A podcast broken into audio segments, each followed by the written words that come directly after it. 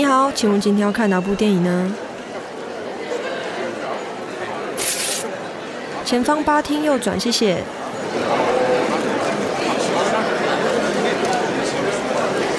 嘘，安静，电影要开始喽。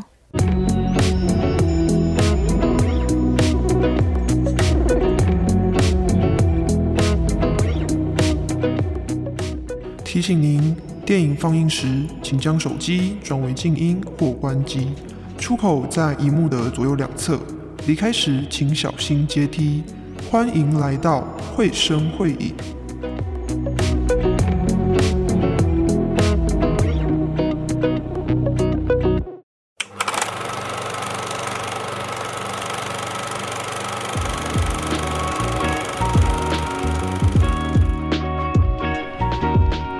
你知道一位十六岁零经验的演员，居然是透过场记来帮助他入戏吗？亲爱的听众朋友，你好，我是慧慧，欢迎来到电影人系列。这个系列是透过采访不同的电影人，来尝试解锁电影的不同面向。这一集邀请到的是演员杨洁梅老师。杨洁梅老师在一九八四年出道，饰演的是《小爸爸的天空》的女主角。她在一九九三年以《五个女子和一根绳子》入围金马最佳女配角。她也在二零零二年以《真女烈女豪放女》这部连续剧获得金钟女配角。到现在为止，已经出演超过十部电影、五十部的影集，甚至在慧慧采访老师的时候，她最新接演的一部戏才刚开镜，是一位一直都投入在表演的创作者。但是慧慧也注意到，杨洁梅老师出道的那一段时间，是台湾电影历史当中所谓的新浪潮时期。你或许是第一次听到这个名词，不瞒你说，我也是。所以今天要带你回到过去，我们来认识新浪潮时期。我跟老师的采访是在咖啡厅里面完成的，以下截取一些精华片段与你分享，一起来探讨新浪潮时期是如何对台湾后续的电影以及杨洁梅老师产生影响。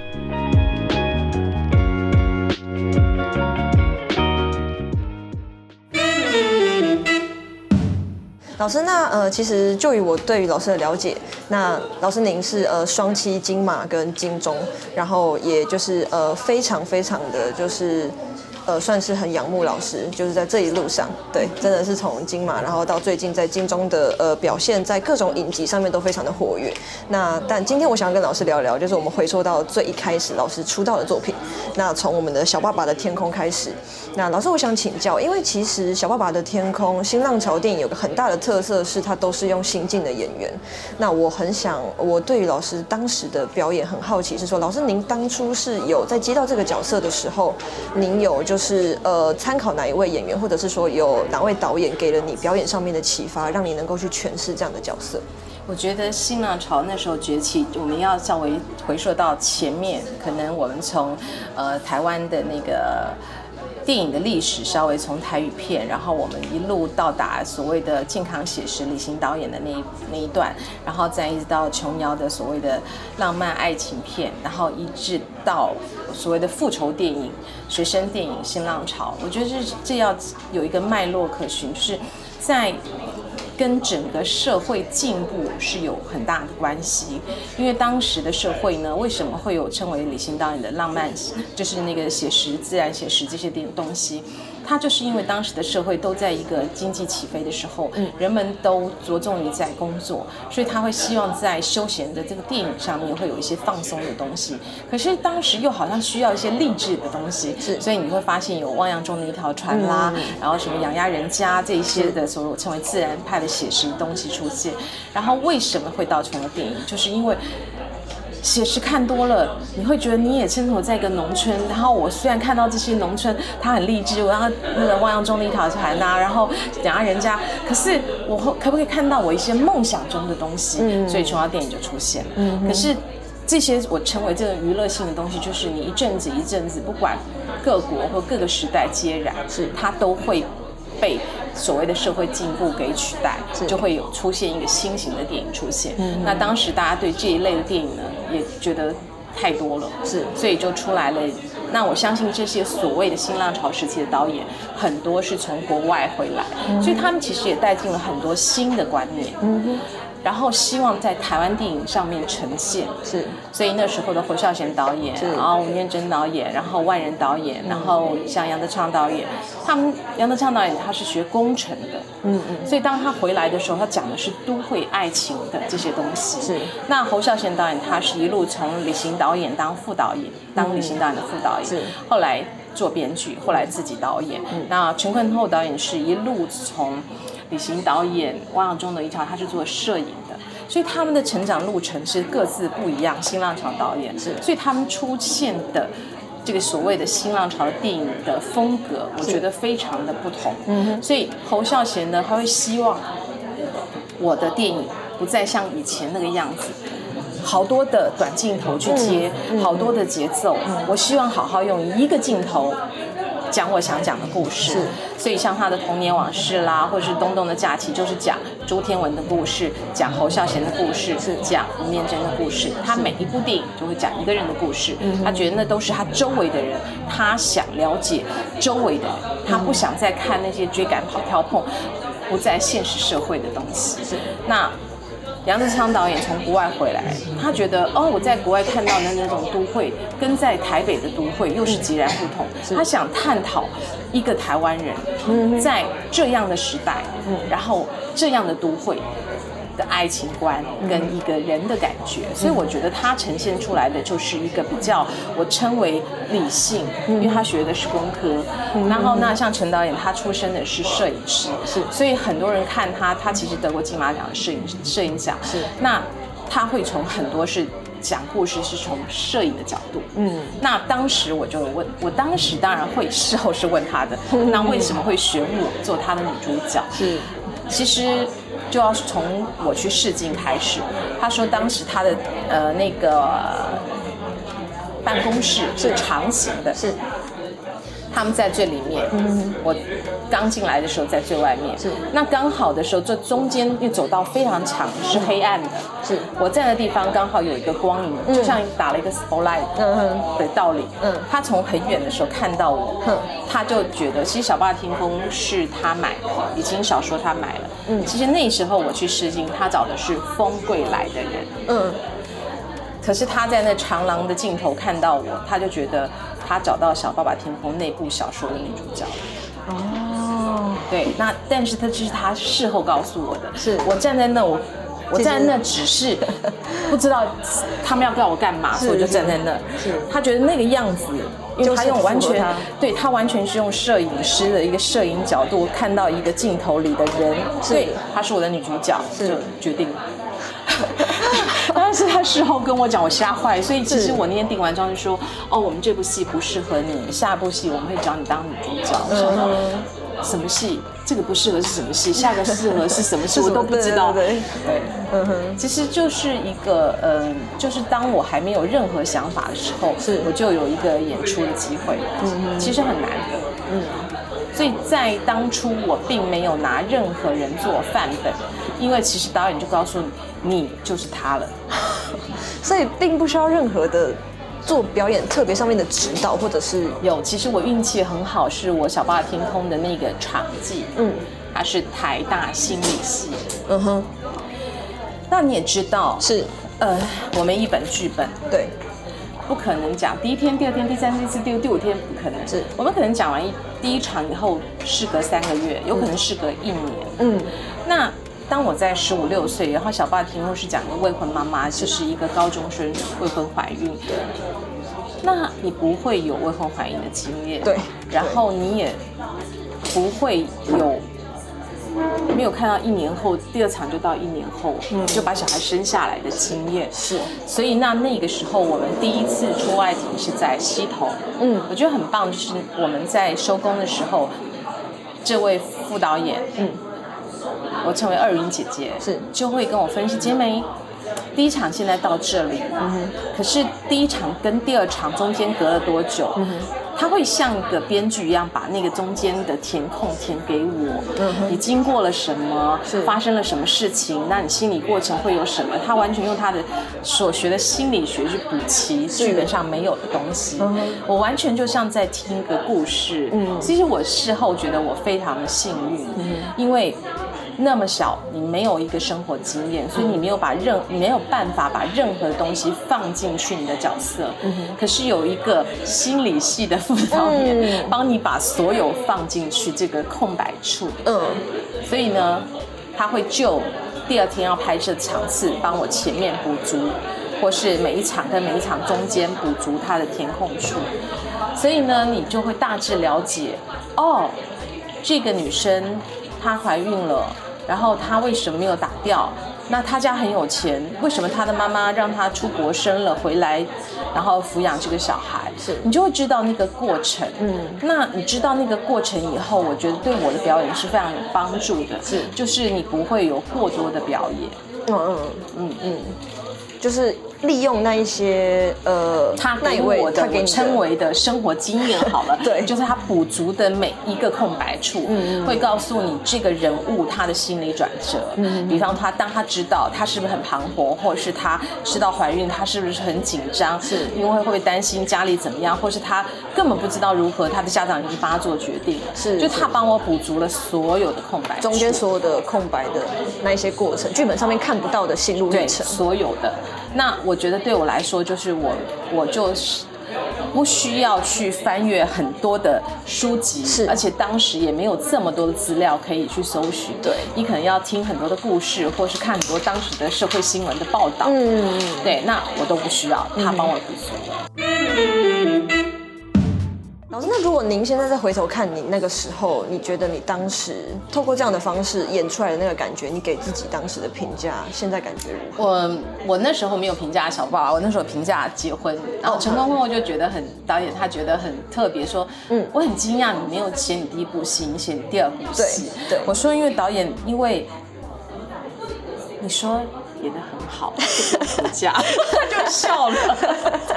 我说其实因为你就觉得已经是你看到我就是那样子的角色，是。你就决定用了，所以我就觉得那我就不需要过多的修饰。是。那导演会修饰，他会告诉你这个地方我觉得不够，或是不什么的。那我觉得我就不需要过多的去解读这些事情，过多的修饰。那也许也许当时年纪很小，所以你也没有太多的能力去做过多的修饰，是所以我觉得反而非常的自然。是然后非常符合贴切那样的角色，他就是一个高中生，是对。那我当时也是高一生，对。那为什么会评价第二部戏结婚？就是因为拍了第一部戏，然后又念了表演，在我在国光艺校念了一年，是所以我觉得会有一些概念。然后你就会觉得在某些的点的节奏是不是该长一点，嗯，某些是不是再该多一点，就是会觉得是不是太收敛了，嗯，然后呢，我就跟导演讲，他说好吧，那你这样跟我讲，哦，我也检讨一下我自己，哦，当然你要检讨你自己，但是你得摄影奖哎，对啊，对，可是他就说，嗯，那如果真要我讲哦，就是那个结婚的最后一场戏，嗯。我就是在舞会里跳舞，然后喝了农药走了，是。然后呢，他说他觉得喝完农药以后的那个所谓的我称为跳国标的那一段，他觉得节奏可以再修短一点。哦，那其他他都觉得很 OK。嗯哼哼，那我当时就有跟他讲，我会觉得为什么会想他再外放一点点，就是会觉得有些东西虽然大荧幕它是会放大的，对，那我会觉得在情绪再多一点点的时候，会不会戏感会更足？嗯哼哼，那陈导演说，其实他觉得已经恰到好处。对啊，他说你这样讲，很不好意思。说，真的，他说其实我觉得你没有得奖，很可惜。嗯那因为为什么讲到这个得奖，就是因为《结婚》这部戏，它并没有把版权卖掉，所以所以我们只有在上映的时候大家看过，任何出国去参展都不可以，嗯因为没有卖掉，所以他们当初觉得非常可惜，就是他们觉得那样我的表演在那样的戏里面，他们为什么觉得恰如其分，是因为陈导演的处理方式。如果看过《结婚》这部戏，就是真很困难看到，是真的我们要私下观赏。对，但是如果真的有看的，就会感受对，到。我们后来有做几次，有点像座谈会的形式，邀请了一些人，然后也有导演的，也有画家，也有各行各业的人们来看。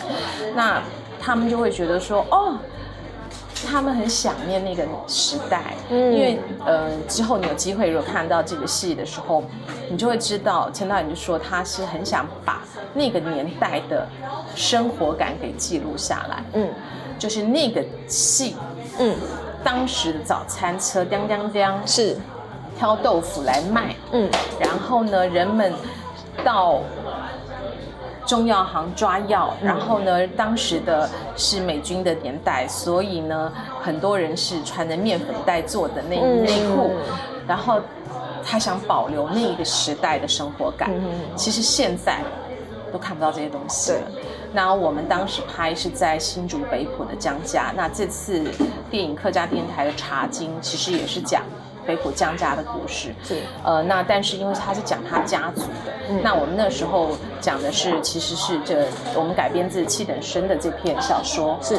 那我们后来当然我也这本是陈坤厚大师 去借我的，所以当时呢我们也问说，那你为什么会选了一个这样的小说？是其实它是一个你看它是一个短篇小说，并不长，你看到附注了没有了？对，就两三页。是他说其实姐妹。一个长篇小说，嗯，当你要改编的时候，嗯，是非常不容易的，嗯，因为你要保有它所有。原本的东西是，可是一个短篇小说，它只有三页。对，那一个电影一个小时半到两小时，是你可以加入的东西非常非常的多。对，所以你比较不会被你的原著小说给局限。嗯嗯嗯，你只要符带符合当时的所谓的年代是会发生的所有事情，是你都可以把它放进去。它就有很大的空间可以发挥，对，然后你就很多的创作空间，不像如果它今天是一个这么多本的原著，嗯，那你每一个都不能 lose 掉，说那你能加的东西是有限，是是，然后我才说哦，为什么呃有人要翻？就是改编长篇，有人喜欢改编短篇。我终于知道为什么了。对，那我觉得很很特别，所以我现在也常常跟他们讲说，哦，我擅长改编剧本，我不适合原著剧本。就是其实你有一点点依据的时候呢，然后再加入你的一些东西的时候，我觉得那个东西是会。更贴近于你的生活，或者是更贴近你想表现的东西。那陈导演说，他其实那时候会选择结婚这部戏，是当时的报章杂志真的有很多的青年男女殉情。嗯哼，他就会觉得这是一个什么社会现象？嗯，那他想呈现当时的这种感受，所以他刚好看到《其人生》这片短片，所以就做了一个结合。有关于刚刚前面提到说，就是其实电影的呃发展，其实都会根据于就是当下当代社会所呈现出来的感觉，才有那一部类型的呃电影。那我想请教老师说，老师您对于就是新浪潮电影它崛起之后，它有没有影响到后续的电影发展？那你对于这件事情的看法？嗯，当然，因为我其实刚好我写的论文也是就是新浪潮的。这个电影啊，艺术以电影结婚为例，那我就是就表演的部分。你看现在的所谓的学生片，是我吃了那男孩一年的早餐，是或是少女时代，或是说我们一起追的女孩，对，他一路下来都是以这些人年轻时候的经典，嗯哼。对不对？对，那跟新浪潮那时候的概念其实是一样的，是，只是因为年代不同，两千年。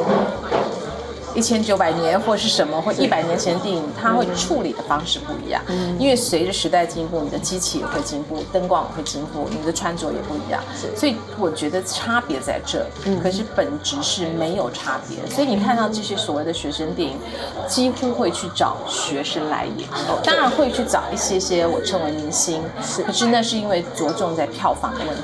是，可是它本质就是希望你是一个自然的表演，是，而不是一个啊，我演学生。我演什么不是那个概念，嗯对，所以我觉得新浪潮还是有影响到后来的这些电影。所以你看，在前面的教授牛老师的《蓝色大门》，是一路到现在，我刚刚说那几部电影是都非常的有关联。尤其现在讲同性的电影，是，对不对？因为现在整个的世界潮流，嗯，就是很关注彩虹这个话题，是，所以连台湾的。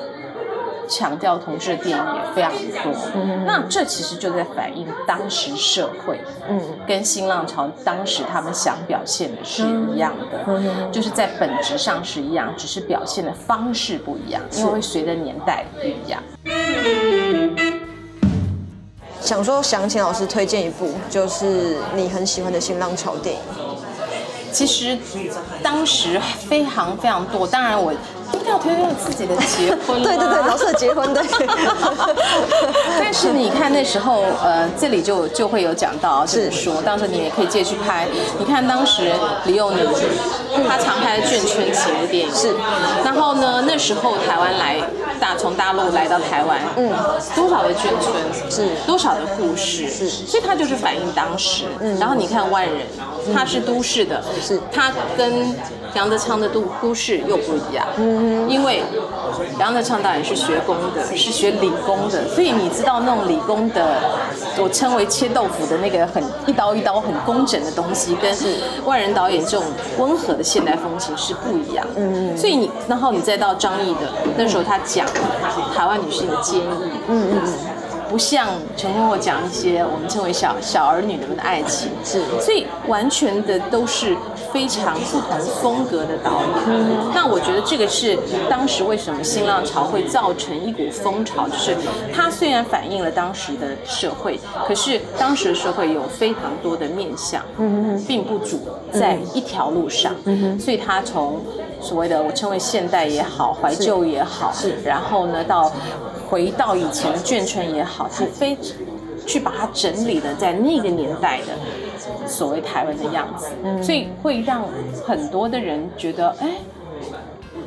很不同于以往的电影，嗯，可是我觉得任何就像回到我们前面，社会在进步，对，同样的电影题材也要进步，你要反映当时。如果你还一直留在别人已经走到那边了，你还在这，他想看的就像你说的，他可能也想看那些香港的黑帮电影、美国的超人电影，他已经不想停在这了。对，所以这个就是没有办法。嗯。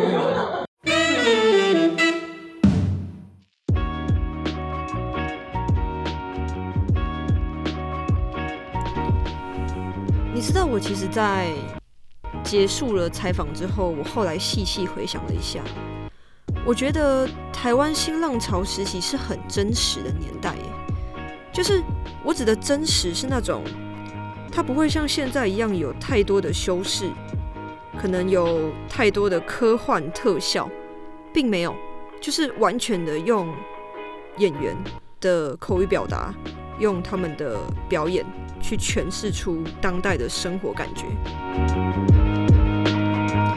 而且，呃，除此之外，我还想要跟你分享的是，台湾新浪潮时期呢，有三个特点，是我整理出来的三个特点，就是第一个是那个时候的剧本是改编大量的改编台湾的乡土文学作品，第二个是大量的引用素人的演员。第三个剪辑的手法大多是用长镜头的方式呈现。所谓长镜头，就是它一颗镜头定在那边，然后大约有两三分钟的时间都不动，它的画面就是在那个场景里头，但是里面就是这一些演员可能走位啊，来来去去对话，做一些动作，然后这个镜头就长达两三分钟都没有任何的转转到下一颗镜头或者是运镜，通通没有。就是一个定卡在那边，但是你知道，光是这一点就真的很反映真实。我们很多时候，如果这个地方拍不好，或者是我们想要就是呃少掉一些镜头之类的，我们可能就会嗯，比如说用简介的方式把它处理掉。但是你要知道，那个时候的长镜头没有办法这么做，诶，因为。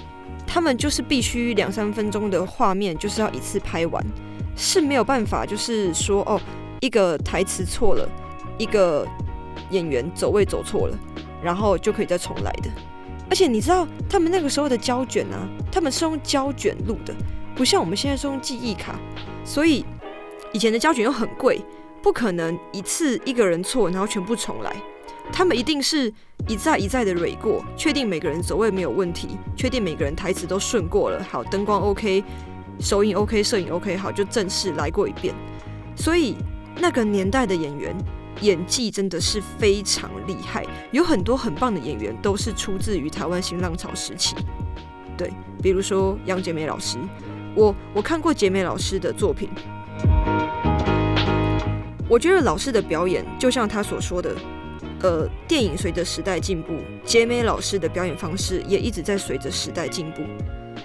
我觉得这就是为什么他可以演了五十超过五十部的影集，一直到现在还会有作品产生，因为老师就是一个一直一直与时俱进的一个演员，一直不停的透过一些方式来精进自己。对我觉得这也是新浪潮时期那一段演员呃有着非常大的能量的原因，而且呃会不会想要跟你分享？我在采访杨洁美老师之前，我其实有点紧张，因为我想要去探索一个我从来都没有接触过的领域。后来我就发现，哦，老师出道的时期是在新浪潮时代。好，我完全没有听过，没有关系，但我就是去做功课，所以我大量的看了很多很经典的台湾新浪潮时期的电影，比如说《光阴的故事》、《小毕的故事》、《恋恋风尘》，以及侯孝贤导演的半自传电影。童年往事，还有最近重新修复上映的《悲情城市》，哇，里面那个梁朝伟直接用眼神演戏，我真的是佩服到不行。还有我有史以来看过最长的电影，长达四个小时的《护林街少年杀人事件》，里面的男主角就是现在的影帝张震，他真的从小时候那个眼神就真的很有，就真的很霸气，然后很正直，真的是。难怪他现在会拿到影帝这个位置，从小就奠基了这样子的基础，非常推荐你去看《护林街少年杀人事件》，非常的过瘾。但同样的，我记得我在这部电影里面看过一个最长的镜头，至少有五分钟吧，就是一群人，然后他们在瞧事情，在闹事，但是你就会看到一个人台词，然后跟另外一个人对来对去，讲完之后中间有一些走位。但是你要知道，虽然这样子看起来可能会有些慢，没有错，对，确实，如果相对于现在的短影音的世代来说，台湾新浪潮时期的电影确实会被现在的人觉得说很慢。但是我不得不说，虽然慢，但是剧情不会拖，不会拖到任何的剧情，在那一个画面里面，五六分钟的画面里面，剧情是有在推动的。我觉得这是新浪潮时期很厉害的地方。虽然整体看起来是慢的，但是节奏不会拖。非常觉得，嗯，那个时期的电影可以拿来作为现在的教科书。不管是镜头美学，不管是光线，而且他们的光线大多都采用自然光，但就是非常的自然。但是，呃，杰美老师也说，他说他们可能有的时候调一个灯光。就要两三个小时，我觉得非常的嗯不可思议。他们可以为了一个镜头，然后做到这件事情，我觉得就是一个很有耐心，然后也是一个很用心的表现。为了追求一个最完美的东西，然后去呃努力的做到这件事情，虽然需要花很长的时间。所以我觉得，就像老师说的。想象力跟执行力很重要，就是，嗯，他也在采访的过程当中跟我分享了一些他对于这件事情的感受。他觉得就是把这个角色想象出来，并且把它创作出来，这个角色就是属于他的了。所以我也觉得从简美老师身上学学到很多。就是纵使他在影视圈这么多年了，但是他还是在与时俱进，不停的改变自己表演的方式，我觉得很棒。在简美老师身上学到很多，那我也期待喜欢电影的你能够透过我跟杨洁美老师的采访，来更认识台湾新浪潮时期。来到节目的尾声，这趟电影之旅也即将抵达终点。离开时，请不要忘记你的贵重物品。绘声绘影，下周同一时间，我们空中再会。